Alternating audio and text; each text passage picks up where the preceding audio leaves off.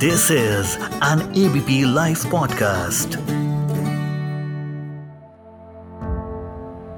आंकड़े बताते हैं कि ग्लोबली पूरे विश्व में अल्जाइमर रोग और इसके कारण होने वाले डिमेंशिया के मामलों में 1990 से 2019 तक 147.95 परसेंट का इंक्रीज हुआ है 1990 में इस रोग के 2.92 मिलियन थे जो 2019 में बढ़कर 7.24 मिलियन पेशेंट से ज़्यादा हो गए हैं और ज़रूरत है आज इस पर डिटेल में बात करने की, ये जानने की कि आखिर क्या है अल्जाइमर क्यों हो रहा है, क्या ये यंग एज में भी हो रहा है चलिए आज इस पर विस्तार से डिटेल में बात करते हैं आज के एफआईआई में, सिर्फ़ एबीपी लाइव पॉडकास्ट पर हेलो मैं मानसी हूँ आपके साथ और एबीपी लाइव पॉडकास्ट मेरे साथ में जुड़ने जा रहे हैं So, I am Dr. Kunal Behrani. I am a director head uh, of of at at hospital Faridabad thank you so much ABP live podcast के साथ जुड़ने के लिए सबसे पहले आपसे यही जानना चाहूँगी अल्जाइमर जिस तरह से हम देख रहे हैं कोई भी disease before before jumping to Alzheimer हम आजकल देख रहे हैं कि जो बीमारियाँ कभी किसी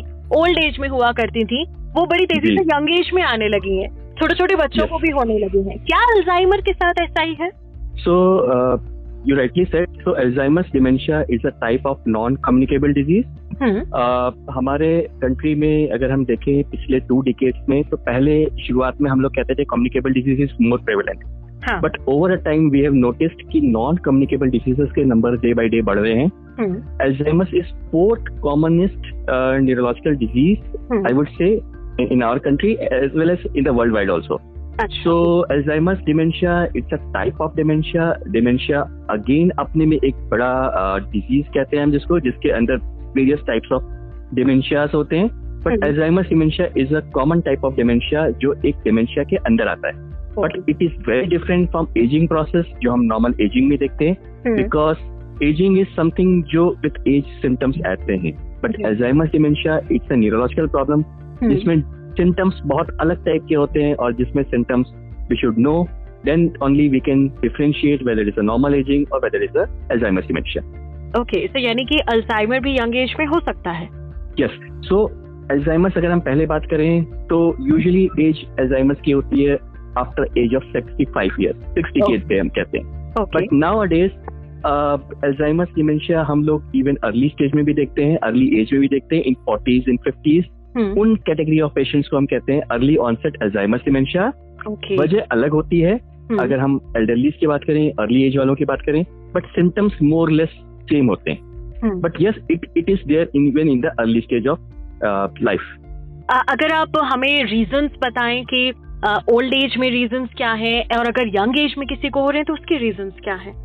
सो यूजुअली अगर if if if I in net में आपको थोड़ा सा ब्रीफ बताऊँ एल्जाइमर्स डिमेंशिया यूजुअली होता है बिकॉज़ ऑफ़ सम पैथोफिजियोलॉजी जो हमारे ब्रेन के अंदर चलती है। हम्म, कुछ एबनॉर्मल प्रोटीन्स का डिपोजिशन होने लगता है ब्रेन के अंदर जिसको हम लोग टाउ प्रोटीन्स कहते हैं। प्लाक्स कहते हैं वो प्रोटीन्स एबनॉर्मल जब डिपॉजिट हो जाते हैं तो नॉर्मल जो नर्व सेल्स की फ़ंक्शन होती है वो कम हो जाती है। एल्डरलीज में ऐसा इसलिए होता है बिकॉज़ ऑफ़ मेनी हम्म, कई बार जो नर्व्स होती हैं सेल्स होती हैं ब्रेन की ऑलरेडी वीक हो जाती हैं at age age of sixties तो हम्म। उसमें इस तरह की नॉर्मल प्रोटीन्स नॉर्मल प्रोटीन्स के डिपॉजिट होना बहुत कॉमन हो जाता है बिकॉज़ हमारी अपनी डिफेंस मैकेनिज्म कम हो जाती है। प्लस बिकॉज़ ऑफ़ उस एज में डायबिटिक हाइपरटेंसिव के केसेस ज़्यादा होते हैं तो इसी वजह से नर्व सेल्स थोड़ी वीक हो जाती हैं तो वहाँ पे एबनॉर्मल प्रोटीन्स का डिपोजिशन ज़्यादा कॉमन हो जाता है। ये एबनॉर्मल प्रोटीन्स ये जो एबनॉर्मल प्रोटीन्स डिपॉजिट होते हैं ये किस कारण से होते हैं? सो एबनॉर्मल प्रोटीन्स के डिपोजिशन का कारण अगेन एक एक मेजोरिटी रीजन हम लोग कहते हैं जेनेटिक वजह भी होती है। ओके कई बार एनवायरमेंटल इन्फ्लुएंसेस भी बहुत कॉमन होते हैं। तो एनवायरमेंटल इन्फ्लुएंसेस अगेन किस वजह से? चाहे वो सराउंडिंग्स चाहे जो। भी कह लो बिकॉज़ ऑफ़ खुद के लाइफ स्टाइल चेंजेस की वजह से हो सकते हैं सराउंडिंग्स की वजह से हो सकते हैं हम्म, ठीक है? और अगर मैं कहूँ यंग एज में क्यों हो रहे हैं? हम्म। यंग एज में होने की कॉमन कॉज एक डेफिनेटली जेनेटिक फैक्टर होता है इसीलिए हम लोग कहते हैं अगर यंग एज में किसी को एल्जाइमस के सिम्टम दिख रहे हैं तो कहीं ना कहीं उनके फैमिली हिस्ट्री में अल्जाइमर्स डिमेंशिया के पेशेंट्स होंगे यानी ये यंग एज में जेनेटिकली ज़्यादा है। यस यंग एज में जेनेटिकली ज़्यादा कॉमन होता है हम्म। But other risk factors genetic के अलावा भी होते हैं यंग एज में होने के। तो तो सो जैसे हम देखते हैं हमारे आज के टाइम पे अर्बनाइजेशन डे बाय डे बढ़ रही है।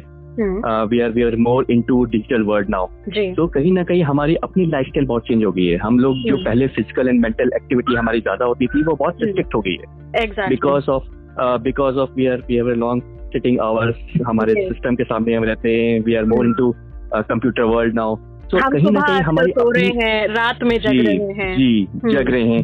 हमारी अपनी स्लीप साइकिल खराब हो गई है। हम्म, तो हमारी अपनी सर्कैडियन रिदम जो हमारी नॉर्मल सर्कैडियन रिदम है वो गड़बड़ हो गई है। हम रात में नाइट शिफ्ट कर रहे हैं डे टाइम में हम सो रहे हैं। तो हम्म, these are the these are very very important factors जिसकी वजह से कहीं ना कहीं हमारी अपनी जो नॉर्मल मैकेनिज्म है वही चेंज हो जाती है। तो कहीं ना कहीं जेनेटिक फैक्टर्स के साथ साथ we our cells are responsible of. All these diseases जो डे बाई डे हम ज़्यादा देख रहे हैं in younger age exactly so we can't change the genetic makeup किसी भी बॉडी का हम जेनेटिक मेकअप चेंज नहीं कर सकते। हम्म। बट एटलीस्ट हमारे हाथ में जो है एनवायरमेंटल इन्फ्लुएंस अगर जो है at least we can we can control on them उससे हम काफ़ी हद तक चीज़ें कंट्रोल कर सकते हैं। बिल्कुल। कई बार हमें चीज़ें समझ में नहीं आती हम पहचान नहीं पाते जिन्हें हम अर्ली साइंस कहते हैं। जो निग्लेक्ट करने की तो हम इंडियंस की बहुत ज़्यादा आदत है क्योंकि हम हर चीज़ का इलाज पहले घर पे ही ढूंढते हैं। तमाम चीज़ें करने के बाद जब वो चीज़ें बढ़ जाती हैं तब हमें समझ आता है कि वो हमारे साथ ये क्या हो गया। तो अगर आप अर्ली साइंस के बारे में बताएँ सिम्टम्स के बारे में बताएँ कि अ, कोई इंसान कैसे पहचाने यंग एज या ओल्ड एज का भी कि उसे अल्जाइमर की शुरुआत हो रही है। तो जैसे मैंने बताया कि कई लोग इसीलिए नेग्लेक्ट करते हैं क्योंकि उनको ऐसा लगता है कि it's a normal ageing process age के साथ सिम्टम्स आ रहे हैं तो एजिंग प्रोसेस है।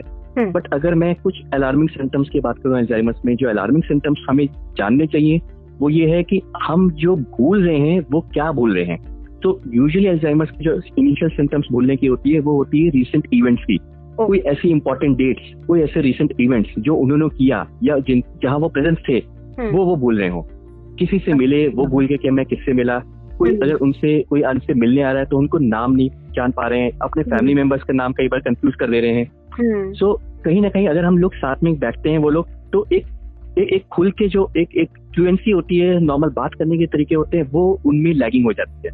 ओके और अगर अगर यही चीज़ थोड़ी एडवांस होने लगे तो हम्म। कहीं ना कहीं जो डेली रूटीन है डेली रूटीन मतलब अगर कोई एक नॉर्मल हाउसवाइफ है जो खाना बनाती है हम्म, तो वो जो है अपना खाना बनाने में गड़बड़ी करने लगेगी। Okay. अगर उसको तीन लोगों का खाना बनाना बनाना है तो वो छह लोगों का बनाएगी। ओके वो खाना बनाने में स्पाइसी चीज़ों में ज़्यादा कर देगी या कहीं ना कहीं उसमें मिस करने लगेगी। हम्म, अगर कोई कोई अगर मेल पर्सन है जो बाहर काम पे जा रहा है तो वो अपनी काम जो करता है जो रूटीन काम करता है वहाँ गड़बड़ आने लगे हम्म, ऑफ़िस से कंप्लेंट आने लगे कि वो काम गड़बड़ कर रहा है पैसों का हम्म। हिसाब किताब रखने में गड़बड़ होने लगे। हम्म, और अगर एडवांस चीज़ें बढ़ती हैं तो कई बार जो है उसको खुद पता नहीं चल पाता कि आज डेट क्या है जगह कौन सी है हम्म, चीज़ें जगह भूल जाता है वो कहाँ पे पहुँच गया उसको ये नहीं याद रहता। कई बार घर के अंदर की चीज़ें वो भूलने लगता है कि हम्म, मेरा रूम कहाँ है मेरा वॉशरूम कहाँ है। हम्म, तो ये थोड़े से एडवांस सिम्टम्स होते हैं but yes early symptoms are very important जहाँ। पे patient day to day activities में गड़बड़ करने लगे हम्म, जहाँ पे उसको लगने लगे कि जो मैं काम काम बहुत आराम से कर पा रहा था वहाँ मेरे से अब गड़बड़ी होने लगी। हम्म, तो these are these are early symptoms of Alzheimer's बिल्कुल। अ, मैं कहीं पढ़ रही थी बिकॉज़ आप डॉक्टर हैं तो आप बता सकते हैं नेट पे इन्फॉर्मेशन सारी सही तो नहीं होती। अ, मुझे जी। ये पढ़ने में आया कि अल्जाइमर का कोई क्योर नहीं है। क्या ये सच है? सो यस जैसा मैंने बताया initial Alzheimer's is a neurodegenerative disease तो न्यूरोडिजेनरेटिव डिज़ीज़ का मतलब ही होता है कि एज के साथ वो डिजेनरेशन बढ़ेगा. So there is no cure but yes till date we have medicine हमारे पास। मेडिसिन हैं जिसको हम लोग उसका प्रोग्रेशन रोक सकें। ताकि जो उसके प्रोग्रेसिव इलनेस है ये वो रुक सके वो स्पीड से ना बढ़े। There are. Medicine there are are medicine अगर किसी को मेमोरी प्रॉब्लम हो रही है तो वो मेमोरी प्रॉब्लम को हम लोग थोड़ा सा बेटर कर सके। But we. Can't cure the disease आज हमारे पास कुछ रिसर्चेस आगे हैं। हम्म, Yes. जी मैं तो इसी पर आ रही थी। यस मैं इसी सवाल पर आ रही थी कि if they are any researches going on to find the cure हाँ। So yes there are researches in studies जो हाल फ़िलहाल में आई हैं जिसकी वजह से हमारे इसी ईयर 2023 में now FDA has approved medicine जो मोनोक्लोनल एंटीबॉडी होती है वो मोनोक्लोनल एंटीबॉडी हम लोग अभी हमारे पास इंडिया में फ्रीली अवेलेबल नहीं है। हम्म, बट वो जल्दी हमारे कंट्री में भी अवेलेबल हो जाएगी। वो ऐसी मेडिसिन होगी जो हम अर्ली ऑनसेट एल्जाइमस में भी हम वो दवाई को यूज़ कर सकते हैं to prevent the pathophysiology of the Alzheimer's so वो क्या करती है जो मैंने इनिशियली आपको बताया था एबनॉर्मल प्रोटीन्स का जो डिपोजिशन एल्जाइमर डिमेंशिया पेशेंट्स में हो जाता है हम्म, उस एबनॉर्मल प्रोटीन्स को टारगेट करती है ताकि वो डिपॉजिट ना हो पाए। सो वो एंटीबॉडी जो दवाई है वो मेरे ख्याल से हमारे कंट्री में जल्दी अवेलेबल होगी।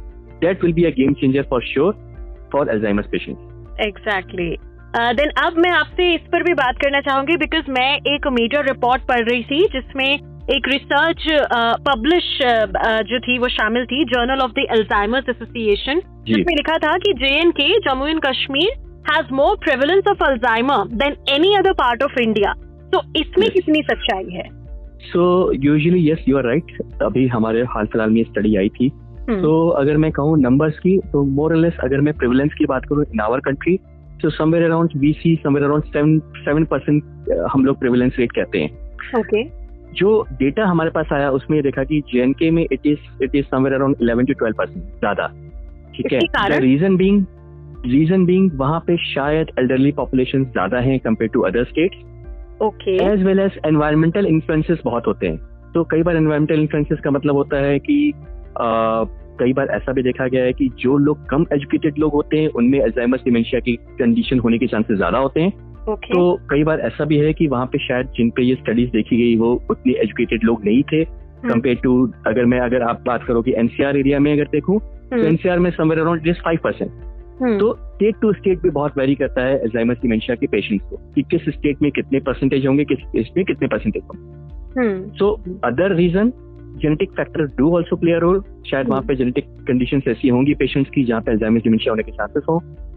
As well as smoking and and diabetes hypertension ये सारे ऐसे फैक्टर्स होते हैं जो also they do play a role for for Alzheimer's तो कई ऐसे फैक्टर्स होते हैं जो अल्जाइमर्स डिमेंशिया में होने को प्ले करते हैं। हम्म, शायद ये फैक्टर्स उन पेशेंट्स में ज़्यादा थे।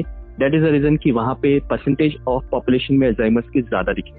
एग्जैक्टली तो आखिर मैं आपसे यही जानना चाहूँगी कि आप क्योंकि रोज़ाना देखते हैं पेशेंट्स को क्या अल्जाइमर के पेशेंट्स हमारी इंडिया में लगातार बढ़ रहे हैं? What is the reason behind that और क्या एहतियात बरतने की ज़रूरत है? सो नो डाउट अगर मैं बात करूँ वी आर इन 2023 जी। एंड जिस स्पीड से हम नॉन कम्युनिकेबल डिजीजेस देख रहे हैं। Over a time Alzheimer's dementia के नंबर और बढ़ेंगे। हम्म। सो सबसे इम्पोर्टेंट रीजन जो मैंने बताया because now we are in era जहाँ पे urbanisation is at peak and वो डे बाई डे बढ़ रहा है। सो हम लोग डिजिटल वर्ल्ड में आ गए हैं we are more into computers we are more into sitting jobs so कहीं ना कहीं वी आर लैगिंग अगर हम पहले बात करें तो हम लोग फ़ोन नंबर्स पे लोगों का बहुत आसानी से याद कर पाते थे घर के मेंबर्स के याद कर पाते थे। आज हमारे पास एक फ़ोन है जहाँ पे हमारे पास नाम से स्टोर्ड है। तो कहीं ना कहीं ये ऐसे फैक्टर्स हैं हम we are we are our self responsible कहीं ना कहीं जिसकी वजह से हमें memory problems day by day face करना पड़ रहा है and that that may lead to आगे जाके डिमेंशिया हम्म, उसको प्रिवेंशन करने के लिए मुझे लगता है कि सबसे इम्पोर्टेंट हमें अपनी फ़िज़िकल एक्टिविटीज़ अपनी मेंटल एक्सरसाइजेस पे बहुत ध्यान देना चाहिए। ओके जब भी टाइम मिले थोड़ा सा टाइम निकालो अपनी मेंटल एक्सरसाइजेस पे ध्यान दो डेली के डेली क्विज पजल्स आजकल न्यूज़पेपर्स में आते हैं कहीं ना कहीं आपको दिखते हैं। हम्म, तो ऐसे को सॉल्व करो कहीं ना कहीं कोशिश करो। कि अपने फैमिली मेंबर्स का नंबर्स खुद याद रखूँ without looking at the phone okay so थोड़े से मेमोरी इन्हेंसिंग जो भी एक्सरसाइजेस हैं वो हमें ज़रूर करनी चाहिए। हम्म। एंड सबसे इम्पोर्टेंट फ़िज़िकल एक्टिविटी पे बहुत ध्यान देना चाहिए। Lack of physical activity sedentary lifestyle is one of the major risk factor for all these non communicable diseases yes other risk factors diabetes hyper smoking always should be in control exactly thank you so much हमारे साथ जुड़ने के लिए ABP live podcast पर। मैं मानसी हूँ आपके साथ।